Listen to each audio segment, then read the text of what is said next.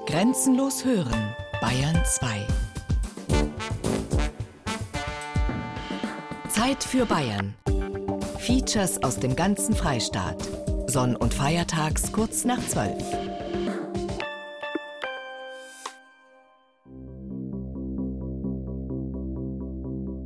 Das Kriegsende direkt haben wir erlebt in der Nähe von unserer Kirche damals. Da sind wir zur Tante da hingezogen und haben gedacht, weil das ganz richtige feste Mauern waren. Und dann sind wir alle dahin, haben wir da unsere Bettenlager aufgeschlagen, die ganzen Frauen, zwölf und zwei Kinder. Abends oder in der Nacht haben gedacht, weg geht unter. Die Sessel haben nochmal runtergeschossen. Dann haben die Amis geantwortet. Mei, wir haben ja so Angst gehabt vor den Soldaten. Kommen die Russen, da haben wir ja fürchterliches gehört. Hoffentlich kommen früher die Amerikaner vor die Russen. Die Russen kommen da eben näher, haben schon bei Linz und, und, und, und. Und da hat er eben mit Gucker geschaut, wo es ist. Und mir, mein Vater, Mutter und wir sieben Kinder, wir sind wieder ein Haus herausgestanden.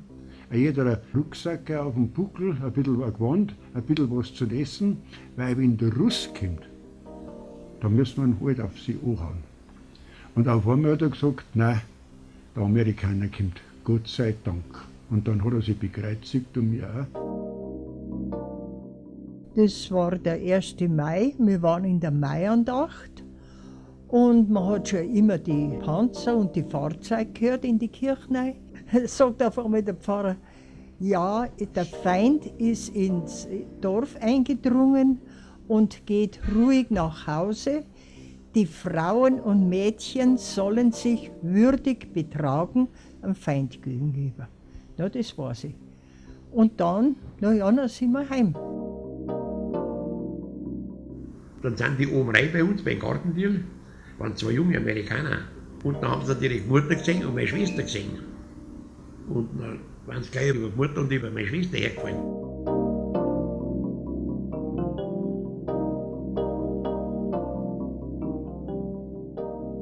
Das Tabu. Vergewaltigungen in der amerikanischen Zone.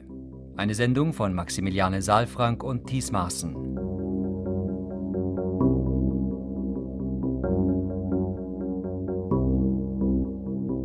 Meine Mutter hat dann noch einen Bericht geschrieben, kurz bevor sie gestorben ist. Und da ging es über das Kriegsende, wie sie hier erlebt hat und auch den Bombenangriff, die Schreckenszeiten, was sie mitgemacht hat als Lazarettschwester und so weiter. Drei Soldaten wollten ins Haus stürmen. Da ging ich hinunter und redete mit ihnen und machte ihnen klar, dass wir Rotkreuzschwestern seien. In der Dunkelheit lauerte mir der Ami auf, der mit mir gesprochen hatte. Er riss mich zu Boden, als ich schreien wollte, schlug er mir mit der Faust in mein Gesicht. Zuvor hatte er mich mit der Pistole bedroht. Ich war Sekunden weg. Als ich aufwachte, merkte ich, wie der Ami meine Skihose auszog. Ganz plötzlich konnte ich mich befreien und rannte auf Strümpfen zum Haus.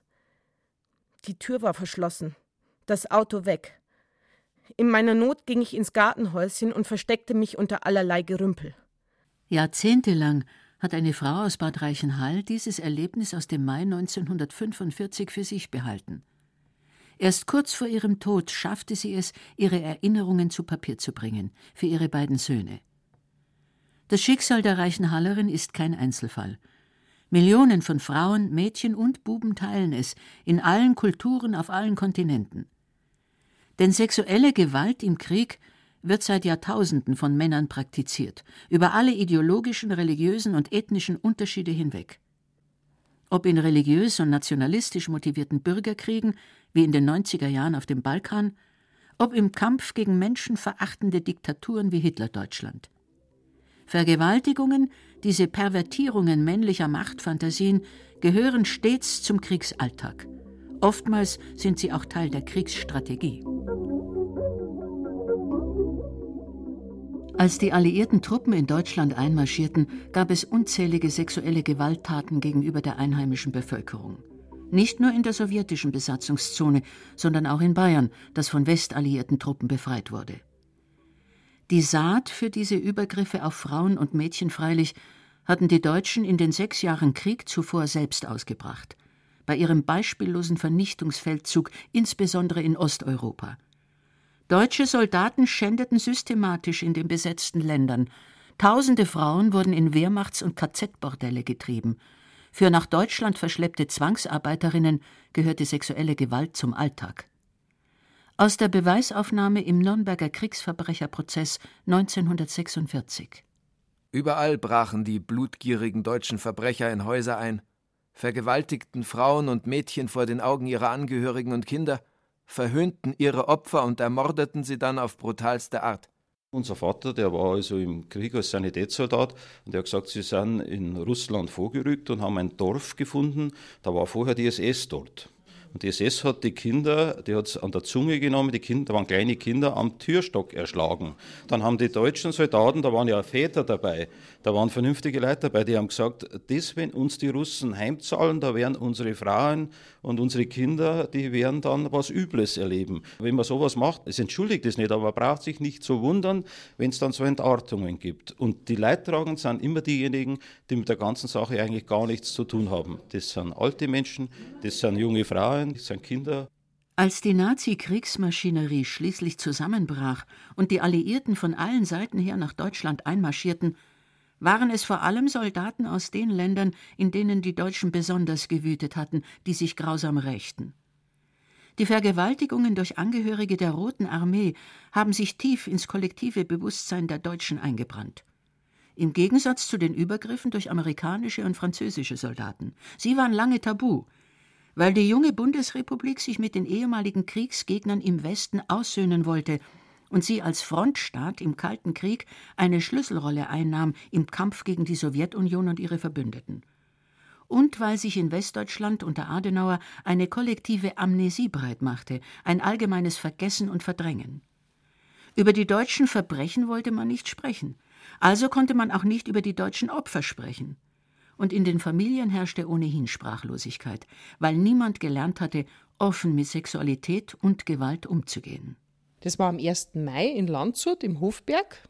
Da sind an diesem Einmarschtag eine Handvoll amerikanischer GIs ins Haus eingedrungen, haben das Haus ausgesucht, zunächst im Parterre, da war alles in Ordnung, sind dann runter in den Keller und haben in einem Kellerschrank eine Uniform gefunden. Und äh, diese Uniform hat die amerikanischen GIs enorm aggressiv werden lassen. Die haben ihre Bajonette aufgepflanzt und haben immer nach dem Nazimann gefragt. Die sind dann weiter im Haus rumgestürmt und haben dann meine Großmutter und meine Großtante ins Schlafzimmer abgedrängt, haben die aufs Bett geworfen, haben versucht, sie auszuziehen. Und die Rettung kam in Form meiner Mutter, die damals fünf Jahre alt war und furchtbar geschrien hat, weil die Frauen so geschrien haben. Und dieses Schreien hat die GIs davon abgehalten, dann sozusagen möglicherweise ihre Vergewaltigung zu vollziehen. Darüber wurde nicht gesprochen. Selbst meine Cousinen wissen da nicht Bescheid. Also es gab da ein Familienschweigen. Meine Mutter ist zum Einkaufen gegangen und hat gesagt, ich gehe schnell rauf, du willst mitgehen zum Metzger? Und ich gesagt, ja. Ich bin nochmal zurückgelaufen, dann runter ins Haus, also ein bisschen voran. Und dann gehe ich rein und da steht Tant Anni dort. Ich habe den Armin nicht gleich gesehen, der war ein bisschen auf der Seite steht dann da nicht dort, zieht hier oben am Pullover drüber, ganz ernst, gar nichts gesagt. Habe gesagt, dann Dani, was ist? Nichts gesagt. Hat versucht, ein BH oder da haben wir noch so ein Unterkleid gehabt und dann habe ich es gesehen. Rechts vor ihr steht ein Ami und hat eine Pistole in der Hand, am Fuchtel mit der Pistole immer rum. Hat er so gemacht zu mir, ist halt zu ihm gekommen, hat er mich gestreichelt, gut, Boy oder was weiß ich, was er gesagt hat, das weiß ich nicht mehr. Und dann ist mir plötzlich klar was das für eine Situation ist. Dann habe ich umgedreht, bin meiner Mutter entgegengelaufen, habe geschrien, Mutti, Mutti. Ja, und der Mutti ist natürlich gleich runtergelaufen. Und in der Zwischenzeit hat er dann durch ein Fenster die Flucht ergriffen. War er weg. Selbst mehr als sechs Jahrzehnte nach Kriegsende sind nur wenige bereit, über solch verborgen gehaltene Familiengeheimnisse zu sprechen. Dabei gibt es kaum andere Quellen als diese Zeitzeugen. Im Chaos des Kriegsendes war die deutsche Verwaltung in Auflösung begriffen, ebenso die Polizei, und damit gab es praktisch keine Stelle, bei der Frauen Vergewaltigungen anzeigen konnten, abgesehen von der Militärpolizei der Alliierten. Doch vor den alliierten Soldaten hatten die Frauen ja gerade Angst. Und hinzu kam noch die Scham. In einer tief katholisch und traditionell frauenfeindlich geprägten Gesellschaft wie Altbayern war offen gelebte Sexualität verpönt und tabuisiert. Wer außerehelich Geschlechtsverkehr hatte, ob freiwillig oder erzwungen, war als Flietschall gebrandmarkt. Deshalb schwiegen viele Frauen, die meisten für immer. Nur wenige fassten Mut und erstatteten doch Anzeige bei den Besatzungsmächten. Bei den Amerikanern in Süddeutschland waren es im Mai 1945 rund 180 Frauen. Andere vertrauten sich ihren örtlichen Pfarrern an. Aus diesen Quellen stammen denn auch die wenigen schriftlichen Dokumente über dieses leidvolle Kapitel der bayerischen Nachkriegsgeschichte. Bad Reichenhall, Pfarrei St. Nikolaus, Berichterstatter Stadtpfarrer Matthias Kuhn, 25. Juli 1945. Leider wurde die Stadt von Gullisten, Turkos und ausländischen Arbeitern aufs Schwerste geplündert und Frauen und Mädchen wurden in großer Zahl man spricht von 200 geschändet. Wie viele Opfer und wie viele Täter es genau gab, wird sich wohl nie klären lassen, weder für Bad Reichenhall noch für alle anderen Orte in Bayern. Seriöse Hochrechnungen für die amerikanische Besatzungszone gibt es nicht. Die Schätzungen schwanken zwischen 1000 und 15.000 Frauen. Dabei sind die US-Armee und ihre französischen Verbündeten mit dem Thema von Anfang an offen umgegangen. Vergewaltiger verfolgte man rigoros. Im unmittelbaren Kampfgebiet wurden viele standrechtlich sofort von ihrer Einheit hingerichtet. Später bemühte sich die alliierte Militärjustiz um geordnete juristische Abläufe, jedenfalls wenn die Täter nicht weiß waren. Gerade die Amerikaner ermittelten zügig, oft unter Einbeziehung bayerischer Behörden, verhörten die Beteiligten und sprachen Urteile bis hin zur Todesstrafe. Pfarrei Flinsbach. Berichterstatter Pfarrer Alois Rieder. 30. Juli 1945. In der ersten Maihälfte sind sechs schwarze amerikanische Soldaten wegen Vergewaltigung von Frauen gehängt worden.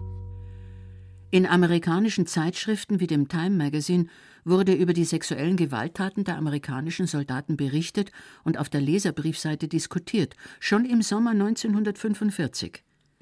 Und die GIs, die sich dort anonym aus Deutschland zu Wort meldeten, zogen durchaus selbst Parallelen zwischen den Russen und den Amerikanern. Sirs, the offensive attitude among our troops is not at all general, but the percentage is large enough to have given our army a pretty black name, and we too are considered an army of rapists. 65 Jahre später tut man sich hierzulande immer noch schwer, über sexuelle Gewalterfahrungen zu sprechen. In Bad Reichenhall etwa sind die schrecklichen Ereignisse der ersten Maitage 1945 weitgehend aus dem öffentlichen Bewusstsein verdrängt worden. Zwar gibt es noch Zeitzeugen, doch viele wollen nicht sprechen, jedenfalls nicht vor dem Mikrofon. Oder sie können es nicht, weil es sie emotional zu sehr aufrührt, weil sie es nach sechs Jahrzehnten immer noch nicht aushalten können, in ihren Erinnerungen in den Frühling 45 zurückzukehren. Andere machen im Gespräch zwar vage Andeutungen, nennen auch Namen betroffener Frauen, winken dann aber ab, wenn man weiterfragt. Selbst Lokalhistoriker stoßen auf eine Mauer des Schweigens. Man weiß von vielen Vergewaltigungen und Untaten, die hier passiert sind, die aber nie richtig gesühnt wurden. Es ist auch nichts dokumentiert. Und ich habe viele Archive geöffnet, auch Privatsachen geöffnet und habe da nie was gefunden drüber. Das gibt es einfach nicht. Gerüchte allerdings halten sich in der Stadt bis heute, etwa über den Brand im Café Spieldiener. Dort sollen sich Mädchen verbarrikadiert haben, bis sie von französischen Soldaten regelrecht ausgeräuchert und auf der Straße abgefangen wurden. Oder die Geschichte einer 45-jährigen Geschäftsfrau, die den Freitod im Tumsee wählte, wie es heißt aus Scham über ihre Schändung. Im amtlichen Sterberegister steht schlicht Tod durch Ertrinken infolge eines Nervenzusammenbruchs. Einige Reichenhaller haben sich dann doch bereit erklärt, ihre Geschichte vom Mai 1945 zu erzählen, aber nur anonym. Ja, das waren einige schreckliche Ereignisse, weil nebenan, da hat es eine gut angesehene Familie gegeben. Die haben eine wunderschöne Tochter gehabt. Und diese Frau ist vergewaltigt worden. Das hat sie sehr schnell rum erzählt. Und bei mir ist dann in unserem Haus, also in der oberen Stadt, da ist dann auch einer dahergekommen und wollte meiner Mutter was tun. Dann hat meine Mutter gesagt, lauf schnell Viere auf den Platz und hol einen Offizier. Das habe ich auch gemacht. Dann ist ein Offizier gekommen mit einer schussbereiten Pistole hat den anderen von der Absicht abgehalten. Da sind auch noch zwei Cousinen von mir vergewaltigt worden, die draußen in der Nähe von Piding gewohnt haben. Und die zwei Mädchen, die waren natürlich total demoralisiert. Für Angst und Schrecken sorgten vor allem die nordafrikanischen Soldaten der französischen Armee, nicht nur wegen ihres exotischen Aussehens, sondern auch durch ihr Verhalten. Tunesier, Marokkaner, Berber, Algerier.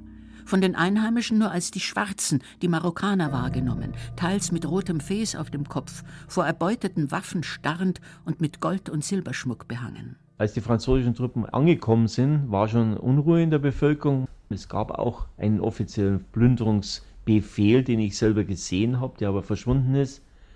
Und sie haben dann alles, was nicht nied- und nagelfest, besonders Alkohol geholt und mit dem Alkohol dann auch die Frauen. Das archaische Kampf- und Beuteverhalten der sogenannten Marokkaner wurde Anfang Mai 1945 zum Problem für die Koalition aus Franzosen und Amerikanern. General Dwight D. Eisenhower drohte schließlich seinem französischen Verbündeten General Charles de Gaulle damit, sämtliche Munitions- und Nahrungsmittellieferungen an die zweite französische Armee einzustellen. Die Amerikaner waren nicht nur von der brachialen Gewalt der sogenannten de Gaulle-Truppen gegen die Zivilbevölkerung irritiert, sondern auch von der Selbstdarstellung französischer Offiziere. Auch am Ammersee, wie die Heimatforscherin Elisabeth Jaschow aus Diesen berichtet. Unser Haus ist sofort beschlagnahmt worden. Der de Gaulle hat die Parade aufgenommen von unseren Treppen, von unserem Haus. Und er hat im Seerichterhaus gewohnt. Und da haben die alle antreten müssen in der Müllstraße, die Schwarzen da. Und dann auch ganz Gelbe waren dabei. Wir sehen heute nur so stehen, in seinem Käppi ein Mordsromansbild. Nur acht Tage blieben die Franzosen in Diesen am Ammersee. Auch sie hinterließen bleibende Erinnerungen. Die Dekoltruppen waren grausam. Also die haben gestohlen und geraubt und hinter Weiber her. Beim Friesnecker waren wir ja drüben. Und die jungen Mädels haben sich alle da gesammelt und in den Speicher auf und haben Mama gesagt, ich kann mit dem einer reden, mit dem Elsass Lothringer, der versteht Deutsch, aber nicht das Haus verschont, dass die da nicht rein können. Der hat es dann den Kommandanten gesagt und der hat dann ihn erlassen lassen, dass er die Müllstraße, also keiner randalieren darf und in die Häuser. Annie Pappisch, eine alteingesessene Diesenerin, damals 24 Jahre alt, erinnert sich. Also ich weiß von Bekannten, da ist die Frau vergewaltigt worden und das hat sie überall erzählt. Bis dann eine gesagt hat, das muss sie wohl getan haben, sonst hätte sie es nicht erzählt. Nein, es gab schon, aber die anderen haben halt nicht darüber gesprochen. Besonders zu leiden unter den französischen Eroberungstruppen hatte die Zivilbevölkerung im Chiemgau. Dort sind einige schriftliche Berichte erhalten geblieben. Im Gemeindearchiv von Siegsdorf liegt ein Manuskript des Rosenheimer Lokalhistorikers Otto Kögel über den Mai 1945. Darin schildert er, wie ein französischer Fremdenlegionär ein Rentner-Ehepaar überfällt. Er will SS spielen, sagt er zu den Leuten, wirft Gegenstände, die er greifen kann, im Zimmer umher, packt in der Eile mehrere Sachen zusammen, darunter Schmuckgegenstände, die er aus den Schubladen entnahm, schießt wie ein Besessener mit der Maschinenpistole, um die biederen Leute noch mehr zu ängstigen, und schleppt die 72-jährige, etwas kleine, gedrungene Frau ins naheliegende Schlafzimmer, wo Unmenschliches geschieht. Ihr Mann hört ein Jammern und Rufen, doch wagt er es nicht, in das Schlafzimmer einzutreten. Nach einiger Zeit öffnet sich die Türe. Er glaubt nun einen günstigen Augenblick gefunden zu haben, packt rasch zu und versucht, die Waffe zu entreißen, mit der der Eindringling sein Leben bedroht. Die Frau steht hinter ihm. Während des Geräufes drückt der Franzose die Maschinenpistole wiederholt ab, ohne jedoch den Mann zu treffen. Die wilden Schüsse aber nehmen ihr Ziel bei der Frau. Fünf Schüsse treffen ihren schwachen Körper, zwei am rechten Oberschenkel, zwei am rechten Oberarm und ein Schuss am linken Oberschenkel. Nach leidvollen zwei Wochen stirbt sie am 20. Mai 1945. In Sexdorf zeigte der örtliche Gendarmerieposten den französischen Soldaten umgehend bei der amerikanischen Militärpolizei an, die ihn sofort verhaftete und abtransportierte. Keine Selbstverständlichkeit, denn eine Identifizierung der Täter gelang selten, und oftmals glaubten die Militärbehörden den betroffenen Frauen auch einfach nicht. Aus dem Brief einer Münchnerin. In der Nacht zum Pfingstmontag 1945 verschafften sich zwei Negersoldaten Einlass in das Einfamilienhaus, in dem ich wohnte. Angeblich suchten sie SS. Im Flur des oberen Stockwerks, wo die Schlafräume lagen, richteten sie eine Maschinenpistole auf meine Wirtsleute und mich, und einer verkündete You must die. Dann fand er es aber wohl angenehmer, mich zu vergewaltigen, zerrte mich in mein Zimmer und aufs Bett, hatte eine schreckliche Bierfahne und wurde äußerst handgreiflich, als meine Wirtin an ein Fenster stürzte und gellend um Hilfe schrie. Im Nu waren die beiden wie ein Spuk verschwunden, und ich hatte einen schweren Schock. Am nächsten Tag ging meine Wirtin zur Militärpolizei, um den Vorfall zu melden, und bekam nur die lakonische Antwort Das stimmt nicht. Auch die deutschen Behörden schenkten den Frauen kaum Glauben. Da Polizeistationen größtenteils nicht mehr besetzt waren, wandten sich manche Frauen an die einzig funktionierende Verwaltungsbehörde, die örtlichen Gemeinden. Doch die waren praktisch überfordert, wie man im Gemeindearchiv von Raubling bei Rosenheim noch heute sehen kann. Dort findet man einige Anzeigen vergewaltigter Frauen, erfasst auf den damals üblichen Formularen für die Meldung von sogenannten minderen Kriegsschäden. Das waren etwa gestohlene Räder, Uhren oder Saatgut. Ob diese Anzeigen dann auch weiterverfolgt wurden, lässt sich heute kaum mehr nachvollziehen. Über die Vorfälle im nicht weit entfernten Bergen am Hochfällen gibt es gar keine amtlichen Aufzeichnungen. Nur einen Zeitzeugen, der noch berichten kann. Die, was vergewaltigt haben, das ist bei Franzosen passiert. Die haben die Frau vergewaltigt, war das Gasthaus Eisenhammer, da haben das die Wirt gewesen. Ihr Mann war ein Stimmiger, den haben sie hintergeschmissen. Der hat ihr geholfen, gell? Wie sie es geholt haben. Vergewaltigt haben sie ja die ganze Nacht an Lastwagen an der Audrast. Bei unseren Nachbarn waren drei Wienerinnen da. Und die waren alle drei bei der Partei. Haben wir das Parteiabzeichen drauf gehabt. Eine Frau und ihre Tochter und eine Cousine. Ein Niederalm haben die und da haben die drei Frauen auf. Was gemacht haben, da kommt nicht mehr auf. Aber die haben auch doch aufgekommen, die Franzosen, und haben alle drei vergewaltigt. Und die Polin von Schipfi, die hat mir das dann erzählt und hat sich gefreut und hat gelacht, weil es wahrscheinlich nicht so gut behandelt worden ist von den drei. Wie die Polin vom Bergener Schipfebauern waren tausende Zwangsarbeiter aus ganz Europa in bayerischen Fabriken und auf bayerischen Bauernhöfen im Einsatz, teils unter grausamen Lebens- und Arbeitsbedingungen. Viele von ihnen wurden sprichwörtlich wie Untermenschen behandelt. In den Tagen der Befreiung rächten sich einige grausam an ihren Peinigern. Doch es gab auch andere Beispiele. So manche der sogenannten Fremdarbeiter stellten sich schützend vor ihre Bauern, erzählt Zenta Freudenstein aus Jetzendorf im Landkreis Pfaffenhofen. Die Franzosen, die sind dann um die Ortschaften Patrouille gegangen auf die Nacht, dass da nicht plündert wird, weil da waren so viele Polen. Bei Alte Münster. Das heißt, Wagendritt, da war dann das Polenlager noch nach dem Krieg. Und die haben bei den Bauern zuerst gearbeitet und dann äh, sind die da umeinander zu den Bauern, auskennt haben sie sich. Und dann sind sie da, das ist ein Einheithof, der Grabauer heißt das. Und da sind sie dann hingefahren in der Nacht. Und die zwei Männer haben sie erschossen. Und haben da die junge Bayerin, die waren noch gar nicht lang geheiratet, und die zwei alten Leute, haben sie in den Keller runtergesperrt und haben alles mitgenommen, was gegangen ist. Richtung Pfaffenhofen, da haben sie dann auch noch einen umgebracht. Die haben eine Mühle gehabt. Warum und wegen was, weiß man nicht. Gell? Ja, und die Bauern haben sich dann jeder Sirene aufmachen lassen, aufs Dach. Weil wenn irgendwas war, dass da gleich ich muss sagen, da haben die Franzosen haben recht aufgepasst. Die Dörfer sind schon von den Franzosen dann schon beschützt worden. Ja, die sind jeden Tag auf die Nachtpatrouille gegangen, dass da nichts passiert. Sexuelle Gewalt in der amerikanischen Zone im Frühjahr 1945 ein Thema, das immer noch weitgehend verschwiegen wird. Ein ganz besonderes Drama spielte sich in Moosburg an der Isar ab. Dort waren während des Krieges Zehntausende alliierter Soldaten interniert. Im April 1945 sollen an die 80.000 Männer aus aller Herren Länder in dem völlig überfüllten Lager gefangen gewesen sein. Die hygienischen und medizinischen Zustände waren katastrophal, ebenso die Versorgungslage. Besonders für die Gefangenen der Roten Armee, die kaum etwas zu essen bekamen.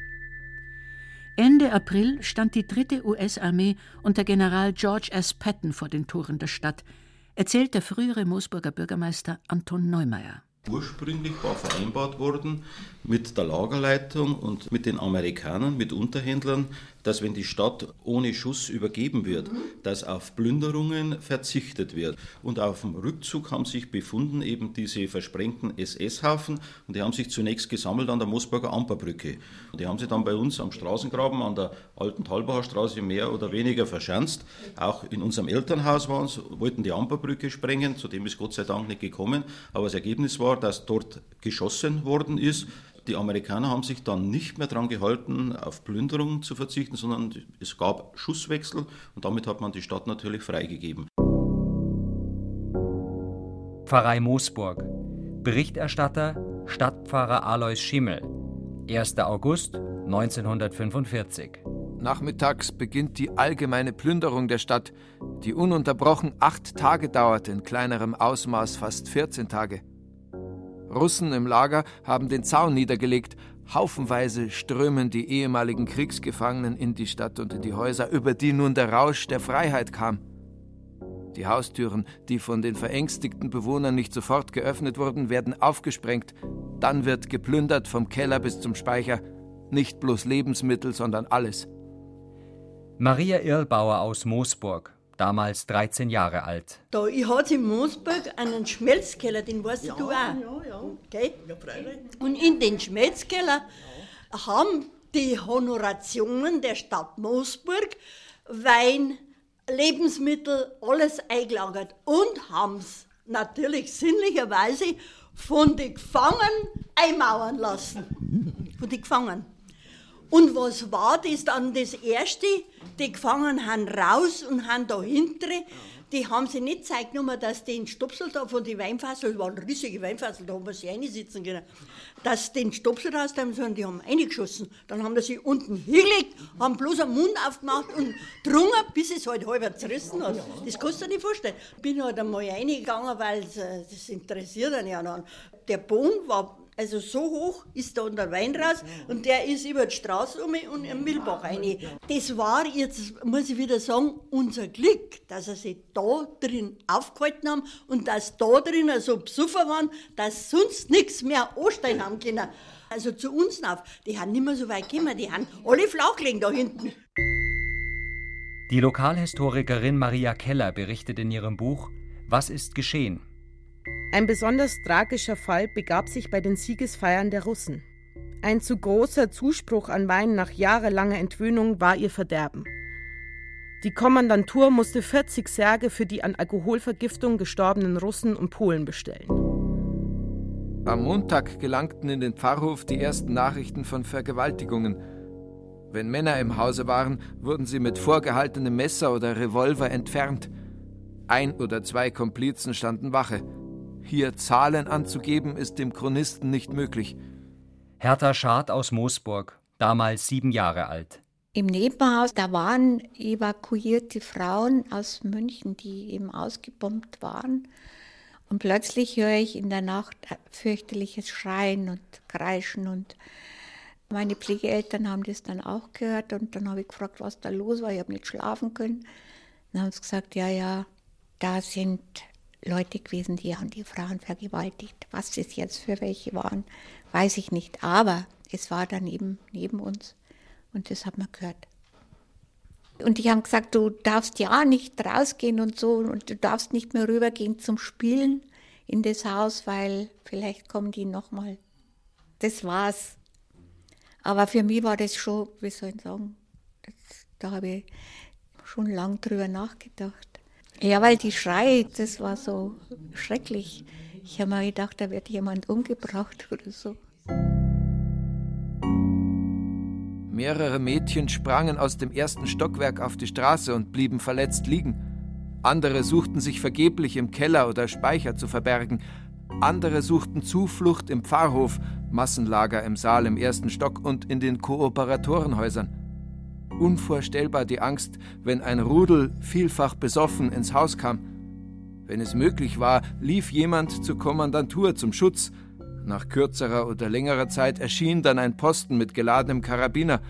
Oft war dies noch Rettung in höchster Not. Doch die Posten reichten nicht aus, denn nach ein oder zwei Stunden war es wieder dasselbe. Es schon habe wieder was Erzählungen, zum Beispiel, dass beim Granny eine Schwester, die haben es vergewaltigt. Ja, ich habe eine Schwester gehabt, die war 20 und wir haben schon wieder gefangen. Ich mal. Dann haben wir meine Schwester, die haben wir ins Zimmer rauf und da war ein Abseitel und da ist reingekommen. Ja. ja, ist ja klar. Weil mir hat niemand was da, weil ich so viel Tier war und überhaupt keine Figur, also Haut und Beine und mit 13 Jahren, no. da habe ich ausgehört, als wir wenn ich 10 alt war und so. Also mir hat niemand was da, ich habe keine Angst nicht haben brauchen. Auf Befehl der Militärregierung musste an jeder Haustür eine Liste sämtlicher Hauseinwohner und deren Alter angeschlagen werden. Wie diese Verfügung sich auswirkte, lässt sich leicht denken. 17 Mädchen oder Frauen, einmal oder mehrmals missbraucht, wurden ins Krankenhaus eingeliefert. Andere Frauen und Mädchen kamen in die Sprechstunde des Arztes. Aus dem Brief einer Moosburgerin. Die jungen Frauen in unserem Haus hatten Angst davor, vergewaltigt zu werden. Ich erinnere mich, wie sie sich unter dem Bett versteckten. Eine junge Nachbarin ist sogar aus dem ersten Stock gesprungen, um der Vergewaltigung zu entgehen. Sie hat sich dabei den Fuß verletzt. Während der 24-stündigen Plünderung boten uns einige farbige Kriegsgefangene Süßigkeiten an. Sie konnten nicht ins Haus kommen, weil Eisengitter vor den Fenstern waren. Sie sagten, wir wollen Frauen, macht auf und wir geben euch Bonbons. Eine der jungen Frauen schlich hinten aus dem Haus und holte einen amerikanischen Soldaten, der die Frauen dann rettete. Ein braves, unbescholtenes Dienstmädchen wurde von einem amerikanischen Soldaten im Stahlhelm vergewaltigt. Schon vorher etwas schwermütig hat sie am nächsten Tag Verfolgungswahn und Zwangsideen, besonders wenn sie einen Stahlhelm sieht. Da in der betreffenden Wohnung bei Tag und Nacht Soldaten oder Gefangene kommen, findet sie ein Asyl im Pfarrhof. Scheinbar etwas gebessert, verlangt sie wieder nach Hause, will sich einige Tage später vom zweiten Stock herunterstürzen und muss ins Krankenhaus in die Irrenzelle verbracht werden. Nach etwa 14 Tagen durfte sie die Irrenzelle wieder verlassen, stand aber immer noch unter Bewachung von Mitpatientinnen. Eines Nachmittags sieht sie drei amerikanische Soldaten im Stahlhelm das Krankenhaus betreten, läuft in den dritten Stock und stürzt sich von dort herunter, schlägt mit dem Kopf auf das Pflaster und bleibt blutüberströmt und bewusstlos liegen. Die Übergriffe beschränkten sich nicht nur auf die Stadt Moosburg. Plünderungen, willkürliche Erschießungen, Vergewaltigungen gab es in der gesamten Umgebung. In den Freisinger Isarauen genauso wie im Erdinger Moos oder in der Hallertau. Pfarrei Inkofen. Berichterstatter Pfarrer Marianus Mock. Mord in Oberambach. Dort kamen nachts Neger auf der Suche nach Fräuleins. Sie schlagen die hintere Haustüre ein. Der alte Vater ruft im Dorf um Hilfe, niemand kommt. Es gelingt, die Neger auf kurze Zeit wegzubringen. Sie kommen wieder. Der Alte schimpft und wird niedergeknallt. Dann fliehen die Schurken. Die Mädel kommen nicht zu Schaden. Ich treffe einen amerikanischen Offizier, dem ich von dem Vorfall in Oberambach erzähle. Er verspricht, die Militärpolizei zu schicken, erzählt in bestem Deutsch von der hohen Moralität der amerikanischen Armee, von der Öffnung des Lagers Buchenwald, die er miterlebt hat. Ich antworte, wir wussten all das nicht und Schweine gibt es überall. Er darauf, ja, aber die größten in Deutschland. Dort war wohl ein Münchner Mädchen, so mit 14, 15, 16 Jahren, ausgebombt untergebracht und offensichtlich haben zwei farbige Besatzungssoldaten sie dort ausgemacht und wollten von dem Opa, von einem alten Herrn wissen, wo das Mädchen ist und dieser Landwirt, der hat sich beharrlich geweigert Ergebnis war, dass die ihn erschossen haben. In den Unterlagen der Gemeinde Niederambach ist es vermerkt mit verstorben durch Erschießen, Herztod. Die haben ihn niedergestreckt und damit war die Sache aber noch nicht erledigt. Die beiden Farbigen haben sich in einem benachbarten Gehöft beim damaligen Bürgermeister wohl verkrochen, sind dann von der amerikanischen Militärpolizei aufgegriffen worden und dann auch anschließend von der Militärpolizei erschossen worden. Das waren Angehörige der amerikanischen Armee. Wobei man wohl weiße äh, Soldaten nicht hingerichtet hätte, die hätte man wahrscheinlich vor ein Militärgericht gestellt. Tatsächlich ging die US-Militärjustiz gegen Afroamerikaner, aber auch gegen Indianer oder Latinoamerikaner viel rigoroser vor als gegen weiße Soldaten. Das zeigt ein Blick in die Statistiken des US-Militärs und in die Urteile, die sie wegen sexueller Gewaltakte fällte. Und das bestätigt auch die amerikanische Historikerin Elisabeth Heinemann. In der amerikanischen Armee wurde schwarze Soldaten eher verurteilt als weiße Soldaten für Vergewaltigung zum Beispiel. Ermittlungen gegen weiße Täter verliefen häufig ergebnislos, wenn sie überhaupt aufgenommen wurden. Und Weiße erhielten vor Gericht viel leichtere Strafen als Farbige. Wie auch sonst den Weißen viel mehr gestattet war, denn der Alltag der US-Armee war beherrscht von Rassismus und Rassentrennung.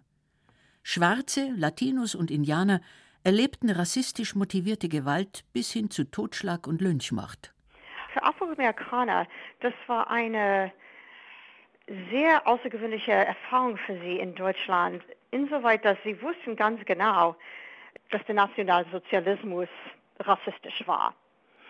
Aber in Beziehung zu den Deutschen waren sie immer noch Besatzungssoldaten.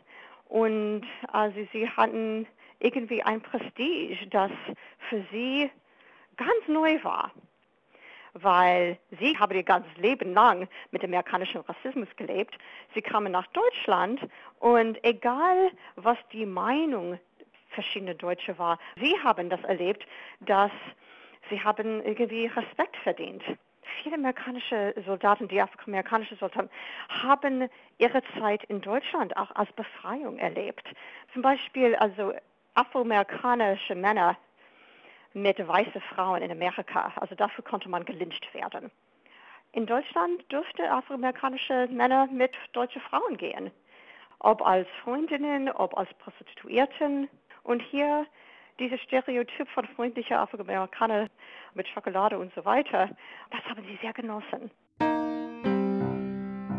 Nicht nur die afroamerikanischen GIs in Deutschland machten Erfahrungen mit Weißen, die sie nachhaltig auf ihrem Weg in die Gleichberechtigung prägen sollten. Tatsächlich haben andersherum auch viele Deutsche gerade an die schwarzen US-Boys gute Erinnerungen, trotz aller Ängste, die von der Nazi-Propaganda gegenüber den angeblichen Untermenschen geschürt wurden. Fast jeder erinnert sich an seinen ersten Neger, wie es damals noch hieß, an den ersten Kaugummi oder die erste Tafel Schokolade so wie Elisabeth Jaschow aus Diesen am Ammersee. Und neu ist der Jeep gekommen mit einem knallschwarzen Mann und vier andere drinnen. Und wir haben ja noch nie einen Schwarzen gesehen gehabt. Und eine riesen Maschine quer. Und dann habe ich mir einen Papa geklammert. Und der hat dann grinst, hat so runtergrinst. Der hat dann so fünf Meter vor uns gehalten. Da ist dann der Schwarze ausgestiegen und ist auf uns zugegangen. Ich habe schon gleich eine Tafel Hirsche gekriegt, hat mir gleich gegeben. Ich habe so eine Freude mit meiner Tafel Schokolade gehabt. Und am Papa haben sie Zigaretten in die Hand gedrückt. Dann hat der eine Junge zu mir gesagt, ob er den See sehen kann. Also möchte er gerne.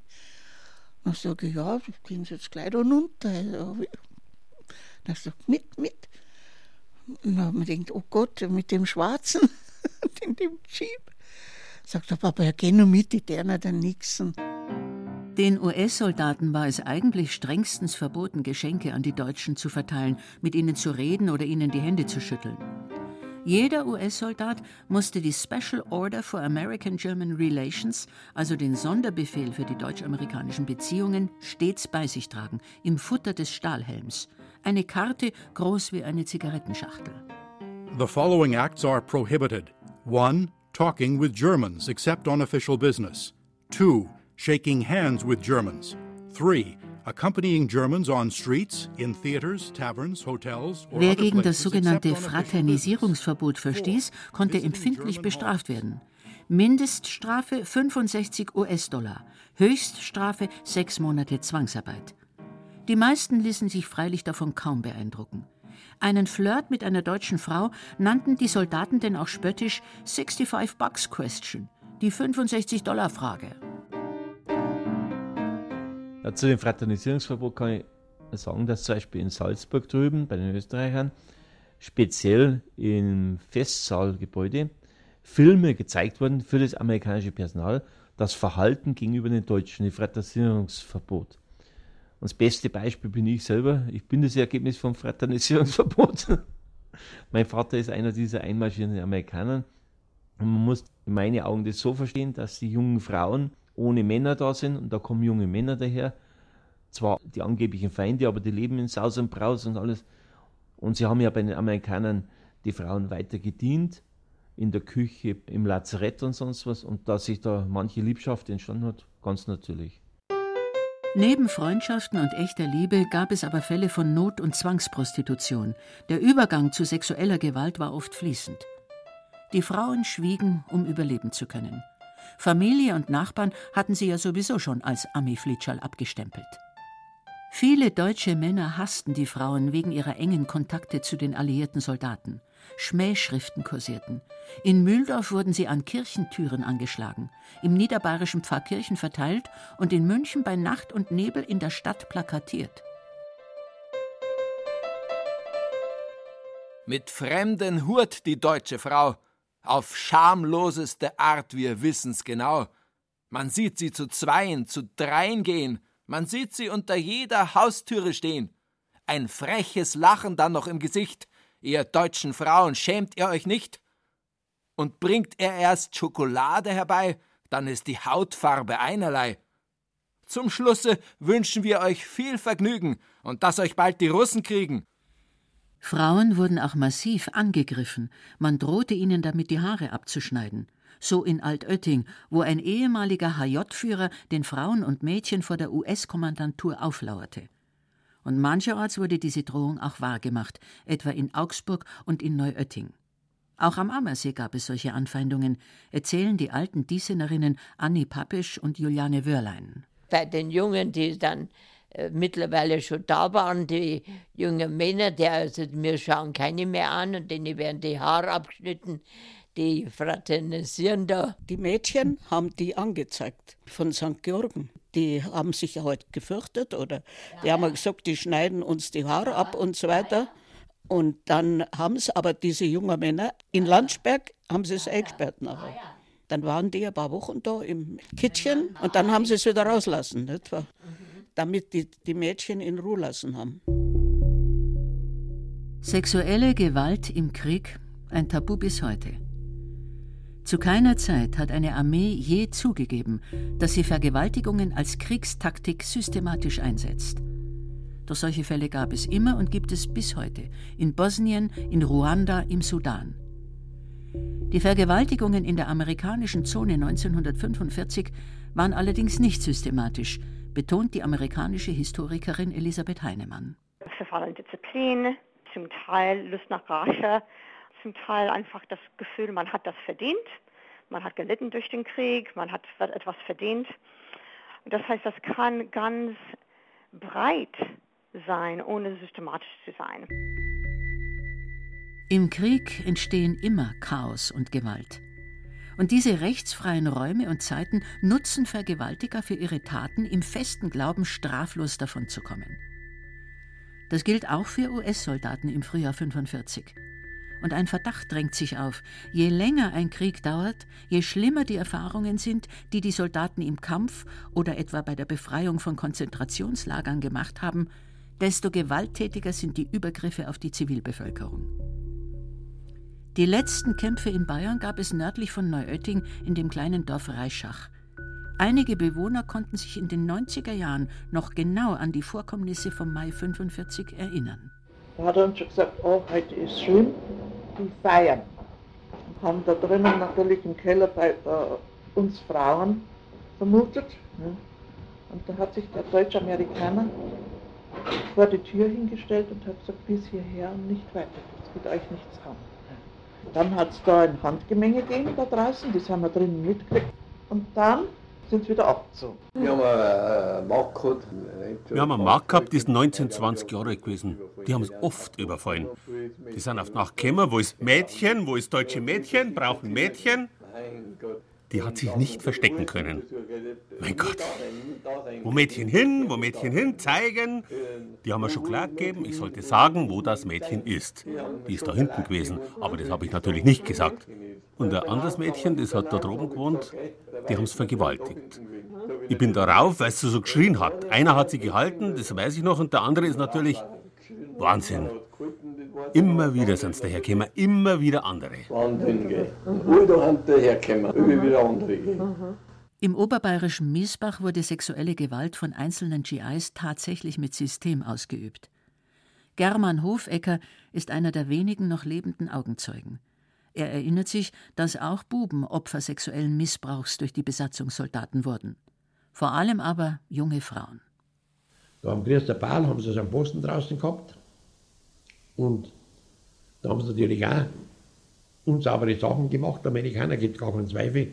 Die haben zugleich alles kontrolliert, Auto, wo gekommen sind. Und da hat es ja fast keine Auto gegeben, Privatauto sowieso nicht. Und wenn noch gekommen sind, also Lastwagen oder was, die haben nur irgendwas transportiert. Und da waren meistens auch so Dinge, so Flakhelferinnen oder sowas dabei bei denen. Da war einer dabei, die Siegen Heidner, den Mann, das war ein kleiner, ein Rothaarer da. Und der hat die Mädchen, haben sie die rausgezogen und haben, sie noch so mal, zuerst war amerikanisch, also eine Hauszeitung. Und dann haben sie kurz drauf, haben sie noch ein richtig, also ein Holzhaus gebaut. Das war vielleicht drei auf drei Meter, so was ungefähr schätze ich. Und sind dann und haben die da drinnen vergewaltigt. Gell? Und wir natürlich als Buben waren natürlich neugierig, was da, was da drin gemacht wird. Die, die Mädel haben also, also furchtbar geschrien. Und die sind ja meistens auf so einem amerikanischen Feldbett dort gegangen. Jetzt haben die da genau auf das Fenster herschauen können. Und dann haben die da geschrien, aber haben sie uns halt natürlich gesehen und haben geschrien, äh, Kinder, helft mir doch, helft mir doch. Gell? Aber wir haben nicht helfen können. Gell? Und danach hat sie einfach wieder laufen lassen. Die anderen waren eigentlich weniger so, aber das war ein gefährlicher. Das. Die sexuelle Gewalt in der amerikanischen Zone ist ein Tabu bis heute, jedenfalls in der Bundesrepublik. In den USA dagegen sind jüngst mehrere Forschungsarbeiten dazu erschienen. Auch die amerikanische Historikerin Elisabeth Heinemann beschäftigt sich seit langem mit dem Thema und sie hat festgestellt, die Vergewaltigungen der Nachkriegszeit und der Umgang der deutschen Öffentlichkeit damit haben unser Land, unsere Identität geprägt anstatt sozusagen Vergewaltigung von Frauen zu diskutieren, wurde das in eine Geschichte von Vergewaltigung von Deutschland, Vergewaltigung Deutschland durch den Russen umgelenkt, dass die Rote Armee die Deutschen oder Deutschland als Land vergewaltigt hat. Man sieht das zum Beispiel in CDU-Plakaten in den früh 50er.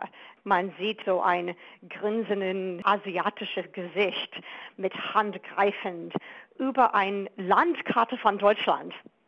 Das war erkennbar als ein Mann, der vergewaltigen wollte.